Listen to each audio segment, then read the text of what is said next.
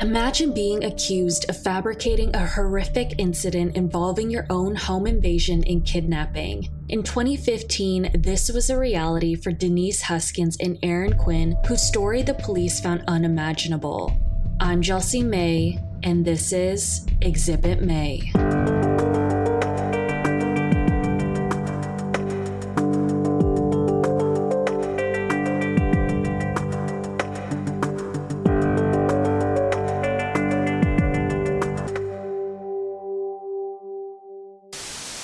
Story explodes. It was so sexy. The bizarre kidnapping case that looked like a real life Gone Girl. It was Gone Girl, Nancy Grace. Is Huskins a real life Gone Girl, like the movie? The movie Gone Girl is about a woman who fakes her own kidnapping.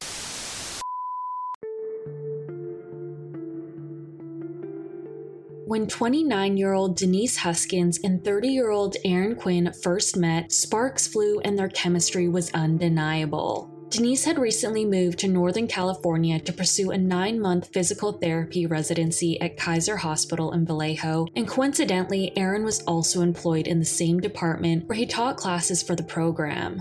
The two became infatuated with each other during their professional interactions and couldn't seem to get enough.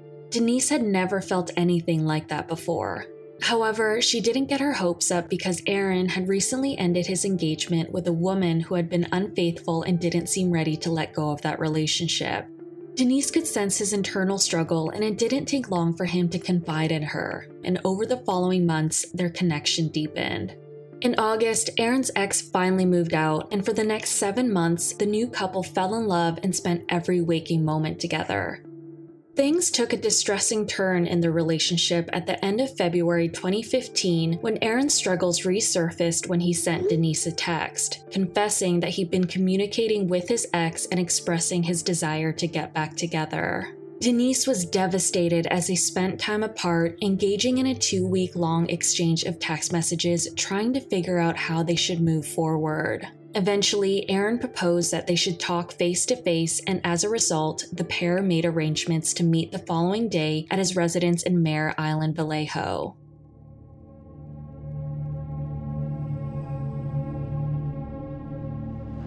On Sunday, March 23, 2015, at around 5:30 p.m., Denise reached Aaron's colonial-style residence in the San Francisco Bay Area. Despite feeling uneasy about being in the house he had shared with his ex for 2 years, she decided to bring her overnight bags hoping things would go well.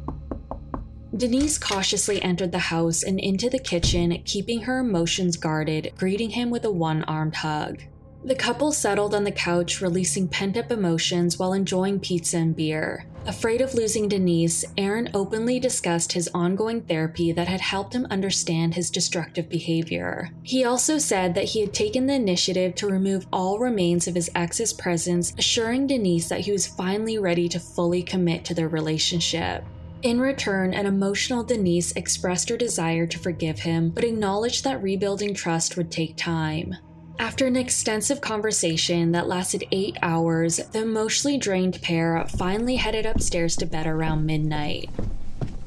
Denise and Aaron climbed into bed, their minds weary, but their hearts filled with excitement for the fresh start they had envisioned together. As they cozied up under the blankets, the stress of the day gradually melted away as they drifted off to sleep in each other's arms.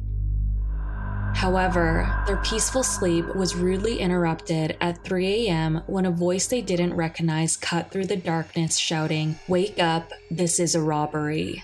As her vision became more apparent and her body stiffened by fear, she was horrified to find the walls bathed in a flickering white glow as she noticed two or three menacing red dots aimed directly at them. The voice kept saying, Wake up, this is a robbery. We're not here to harm you. I opened my eyes and they're flashing light and he said aaron turn over. And like that was another like oh my god what is this? So he said i'm going to leave some ties at the, the edge of the bed. You're going to tie his hands behind his back and his feet together. And i was shaking um, and he was encouraging me saying you're doing a good job.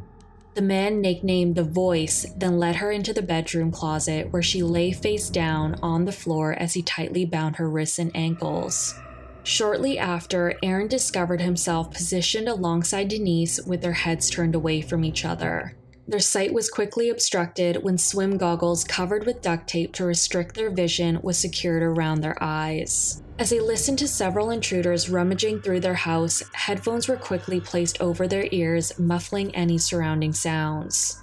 As soft wind chime serenaded their ears for 30 seconds, the melodic tunes seamlessly transformed into a digitally modified voice echoing the following message Remain calm. We have no intention of causing harm. You are not to blame. Our motives are solely financial. The situation will come to an end shortly. After several repetitions of those phrases, Denise listened attentively as another message reached her ears. It informed her that a medical professional would soon arrive to assess their vitals. Furthermore, the message specified that they would be administered a combination of NyQuil and diazepam either orally or through injection, depending on their compliance in opening their mouths. To their surprise, the medical professional turned out to be none other than the voice himself. He meticulously checked their blood pressure and inquired about their medical backgrounds before administering the prescribed medications. Understanding there was no point in fighting back, they followed the instructions and drank the liquid as they were told. Meanwhile, the ongoing recording playing through their headphones reiterated that the intruders would soon inquire about their bank accounts, passwords, and personal information. Denise was then moved to a separate room and instructed to lie on the floor while a larger set of headphones was placed over her ears. This time, the new recording delivered a chilling warning. If she didn't answer their questions truthfully, they would harm Aaron with an electric shock and inflict injuries to his face. The voice then took hold of her phone and demanded her passcode. Before returning to the bedroom, the voice inquired if there was anything on her phone she didn't want her boyfriend to see. Confused, she answered no. As a man re entered the adjacent room, Denise overheard Aaron reciting a cluster of numbers, hoping it would convince them to accept their money and depart. First things he said to me when they separated us was that he gave my parents' address where I grew up, you know, all, all my bank account records. This was stuff. Um, so as it kept on going, you could tell that this was planned. And then I was given multiple instructions by pre-recorded, uh, pre-recorded messages. Out of the blue, the voice made its presence felt once again, informing Denise that she would be relocated to the living room. In a swift motion, the voice lifted her into his arms and carried her downstairs, settling her on the leather couch. Denise couldn't catch the words exchanged between the two upstairs, but she did hear her boyfriend release a deep guttural sigh, causing her panic to intensify. The voice made his way back downstairs, returning with a sense of urgency. With a serious tone, he declared a significant problem, stating, This was not meant for you, it was intended for Aaron's ex fiance. Denise hoped that the confusion would result in them deciding to leave. Instead, things took another turn.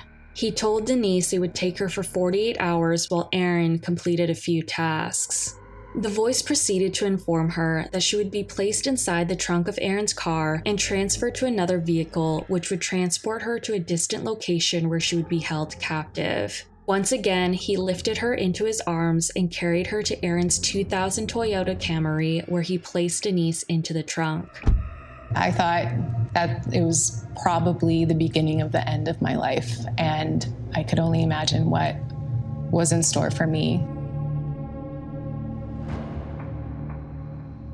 Back in the house, Aaron, still blindfolded by the goggles, had another set of headphones placed over his ears. The message informed him that hidden cameras had been installed throughout the house and he would be relocated downstairs to the living room. The recording revealed that the intruders belonged to a black market group that had been hired to collect payment, with his former partner being the intended target due to personal and financial debts. As the recording ended, the voice persisted in giving instructions, telling Aaron to call in sick to work the following morning and send a text message to Denise's boss citing a family emergency that would necessitate her absence for a week. Additionally, he was directed to withdraw $15,000 as a ransom for a safe release. Guided by the voice, he descended the stairs and slumped onto the couch. He puts duct tape around my ankles. He asked me if I'm comfortable and I was shivering. I asked for a blanket, and, and he goes, Oh, I'm sorry. I didn't realize how cold it is because we're wearing wetsuits. He was instructed to stay on the couch until morning, when he would then be allowed to stand up and use the scissors on the counter to free himself. The voice then vanished and effects of the drugs began to kick in, causing Aaron to lose consciousness around 5 a.m.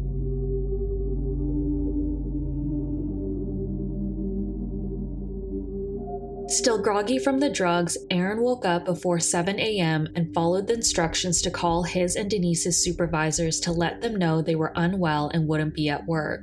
He then drifted back to sleep until 11:30 a.m. when he was abruptly awakened by a series of emails and text messages saying that Denise was in good health but demanding two payments of $8500. Aaron promptly dialed his bank and told them that he needed the money to purchase a used ski boat, only to be informed by an employee that he could only obtain a cash advance of $3,520. Gripped by fear of the potential consequences, he quickly responded to the kidnappers, informing them of the reduced amount. As 30 long minutes ticked by without a reply, panic set in while he contemplated his options. Despite being unable to call 911 due to monitoring software on his phone, he considered reaching out to his brother Ethan, who happened to be an FBI agent. Determined, he firmly pressed the call button while his heart raced anxiously, but unfortunately, the phone went to voicemail. In a last ditch effort, Aaron dialed Ethan's girlfriend, Catherine, and relief washed over him as he heard her concerned voice on the other end of the line. Whispering urgently, he begged Catherine for his brother's help as he recounted the intrusion into his house, Denise's abduction, and the kidnapper's demand for ransom. Though visibly taken aback by the shocking revelation, Catherine assured him that she would contact Ethan immediately, and in less than a minute, his name appeared on the caller ID. After a quick summary of the situation, a concerned but composed Ethan convinced Aaron to contact authorities. So the kidnappers had set up uh, a camera to monitor me and then also put a mirroring app on my phone. So they said if I called the police, uh, they would kill Denise. As it went on, I realized the camera wasn't fully operating, and I believe my best choice of action was to call.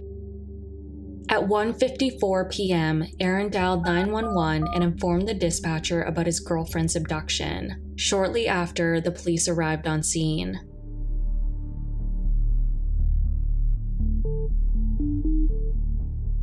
It had been nine hours since Denise had been taken, and Aaron briefed Officers Garcia and Coelho on the situation. The officers doubted whether Aaron had taken drugs, which was reasonable given his untidy appearance and slightly slurred speech. Aaron claimed that he had been drugged, but it soon became apparent that the officers were skeptical and didn't trust anything he said.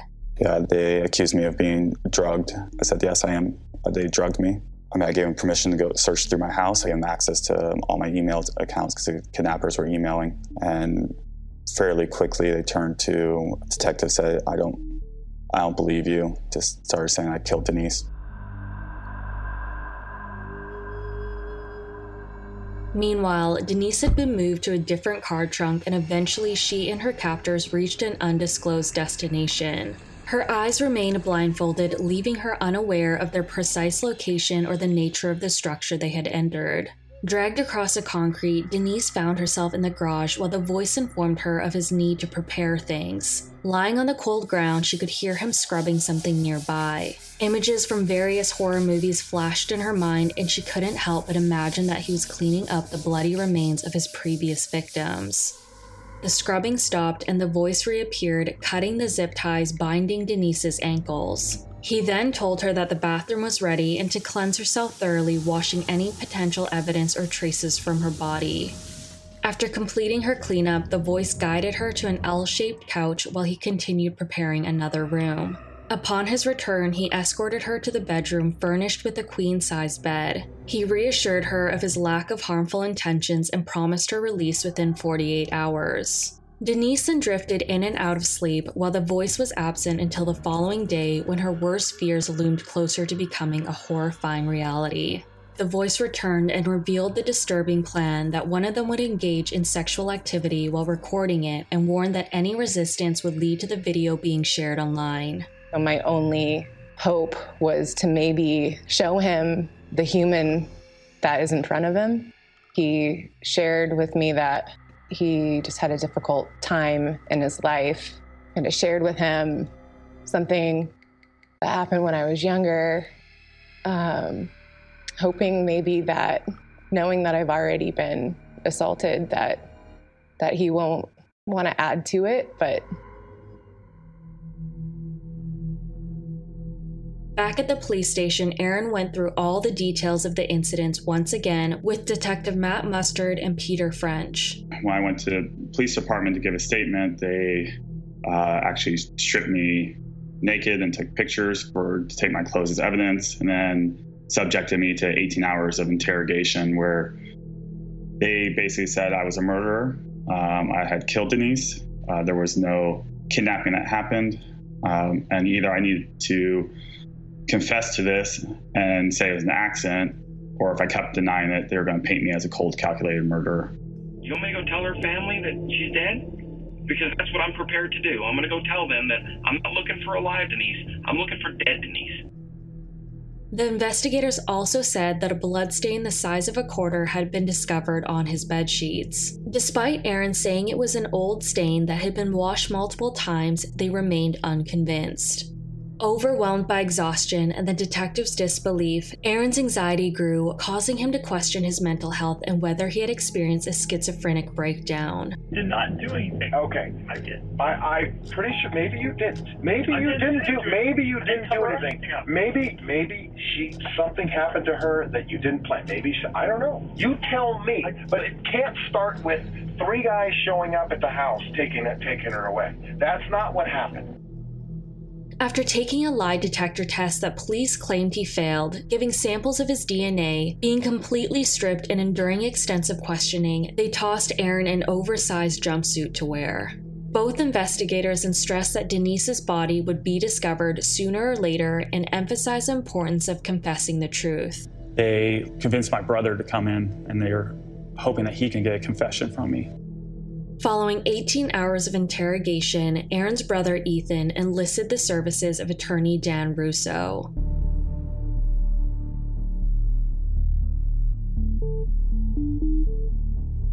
On March 24th, one day after the incident, the San Francisco Chronicle received a proof of life message from Denise. The recorded message sent by the kidnappers featured her discussing a recent plane crash, proving that the message was current and not from an earlier time. My name is Denise Huskins. Kidnapped.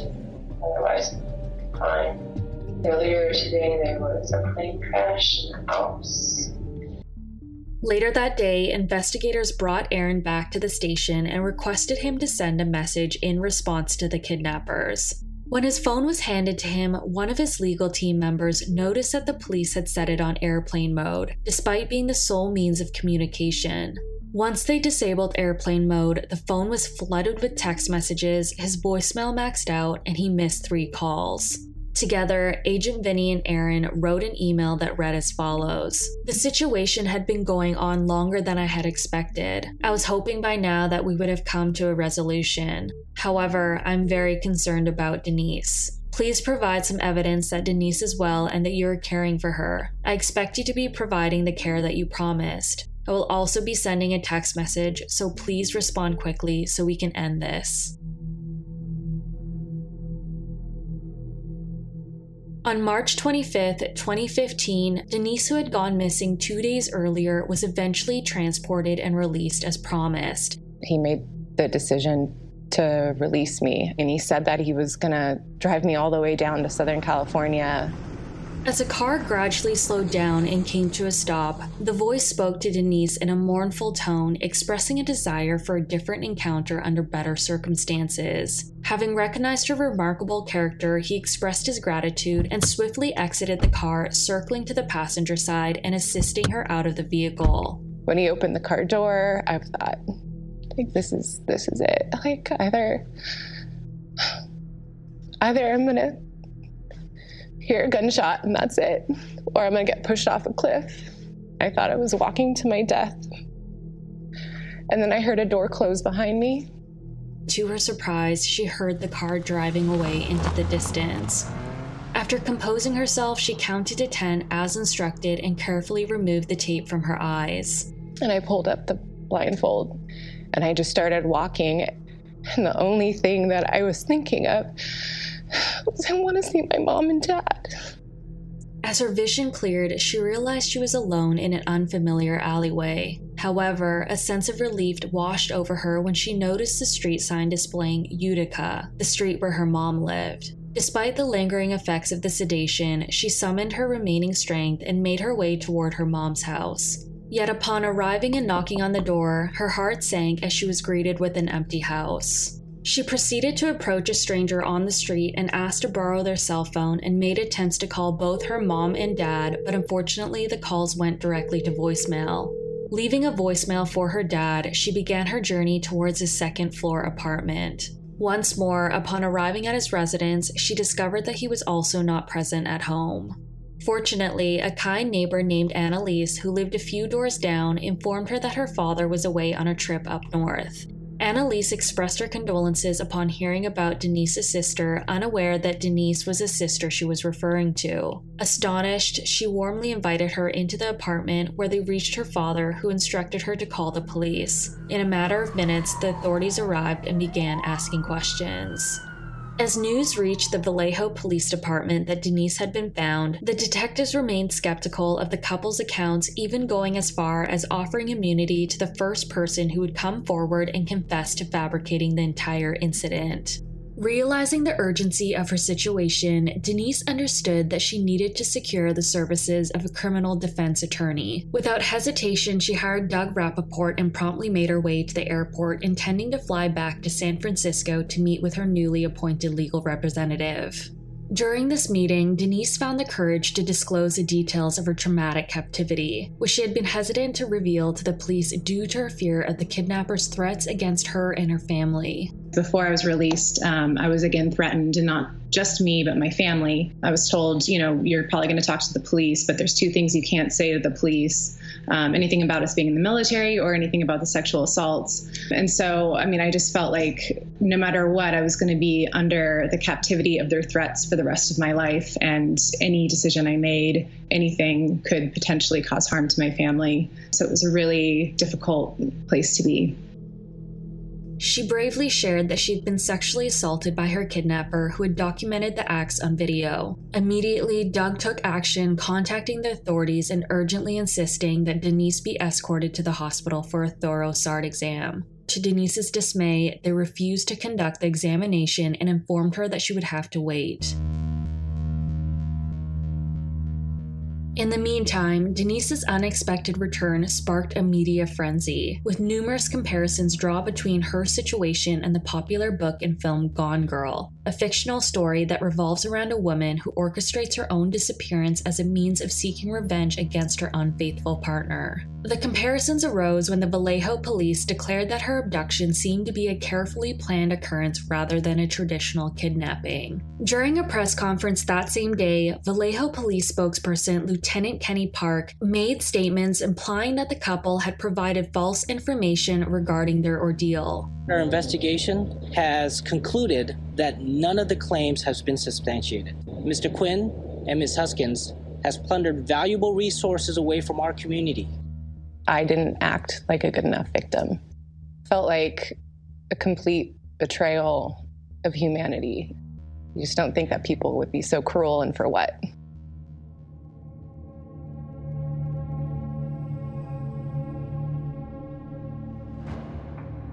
On March 26, 2015, the San Francisco Chronicle received another message from The Voice. Frustrated by the police's insinuation that Denise's abduction was a fabrication, he sent a 19 page message with explicit details. But despite all the new evidence, the police still persisted in their belief that the couple's story was a fabrication as they deemed it too extraordinary to be genuine. Weeks passed without a break in the case until June 5, 2015, when a major breakthrough took place. The Dublin police in California, located an hour south of Vallejo, responded to a report of a residential burglary. A few months later, one of our assailants attacked another family. And in that case, they were able to fight him off in this instance, the victims resisted and fought back, forcing the assailant to flee, leaving behind zip ties, duct tape, and their phone at the crime scene. By tracking the phone, police identified a woman who claimed it belonged to her son, Matthew, who had reported losing his phone the day before and was staying at their cabin in the South Lake Tahoe area. Matthew Muller was far from an ordinary criminal. He was a 38 year old with an impressive background, having served as a U.S. Marine for five years and excelled academically, graduating with the highest honors from Pomona College in California and attending Harvard Law School. And the detective from Dublin, uh, Misty, did the exact opposite of what Vallejo did. And she went above and beyond and tracked him down. Muller had barricaded himself inside the cabin by stacking trash, boxes, chairs, and a massage table against the front door. The police forcefully entered only to discover the six foot tall, slim physique man with brown hair and brown eyes standing quietly in the hallway. He remained silent while the police handcuffed him and took him into custody. Carausu conducted a search of Muller's name and discovered that while he had never faced any charges, he had been a person of interest in multiple incidents in nearby cities. Specifically, there were two incidents in 2009 in Palo Alto and Mountain View where an unidentified man broke into the homes of female victims and threatened them with rape. Additionally, Carausu managed to locate the owner of the stolen car, who revealed that it had been taken around the same time of a kidnapping in Mare Island where Aaron Quinn resided. While researching the kidnapping, Carausu recalled the widely publicized Gone Girl case. When she contacted the Vallejo police, they advised her to contact the FBI, and shortly after, two FBI agents and a representative from the Vallejo police arrived promptly in response to her information. They went to South Lake Tahoe home where Matthew Muller was staying, they found uh, my laptop. They found um, a long blonde hair attached to swim goggles that were similar to what we wore, which uh, the how the family in Dublin didn't have. No one had long blonde hair, and if it wasn't for her and her partner, uh, I don't know where we would be. I, our reputations wouldn't be restored. I don't know if we would be working. And uh, she's a true hero. Muller admitted his guilt in the federal kidnapping case and received a 40 year sentence. Despite being the only person charged, Denise and Aaron maintained their belief that others were involved. The motive behind targeting Aaron Quinn and his former fiance was never adequately explained. Denise expressed that the Vallejo Police Department failed to issue a public apology for accusing them of fabricating the incident. They wrote a letter of apology. They haven't made a public apology. They acknowledge that they were wrong, but they wouldn't have done anything different. It's kind of like, sorry, or I'm not sorry. In 2016, the couple took legal action by initiating a civil lawsuit against the city of Vallejo, its police department, and the officers directly implicated. The lawsuit covered a range of claims, including defamation. Eventually, they reached a settlement outside of court agreeing to a sum of 2.5 million with no party admitting any wrongdoing. If it wasn't for Denise, she didn't get the kidnappers to let her go, I would be behind bars.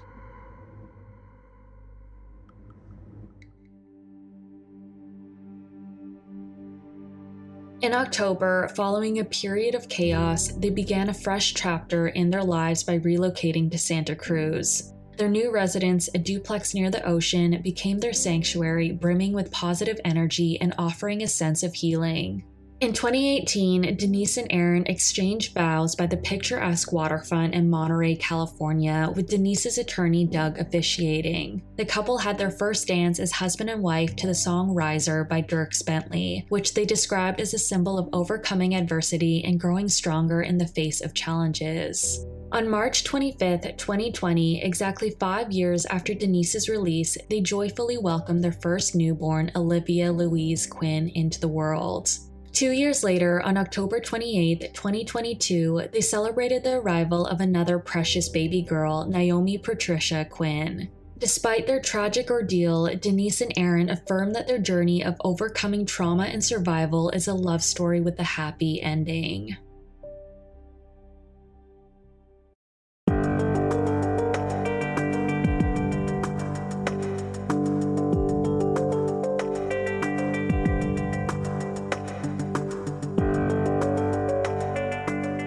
Enjoyed this episode, please subscribe and follow me on Instagram at Exhibit Mae Podcast.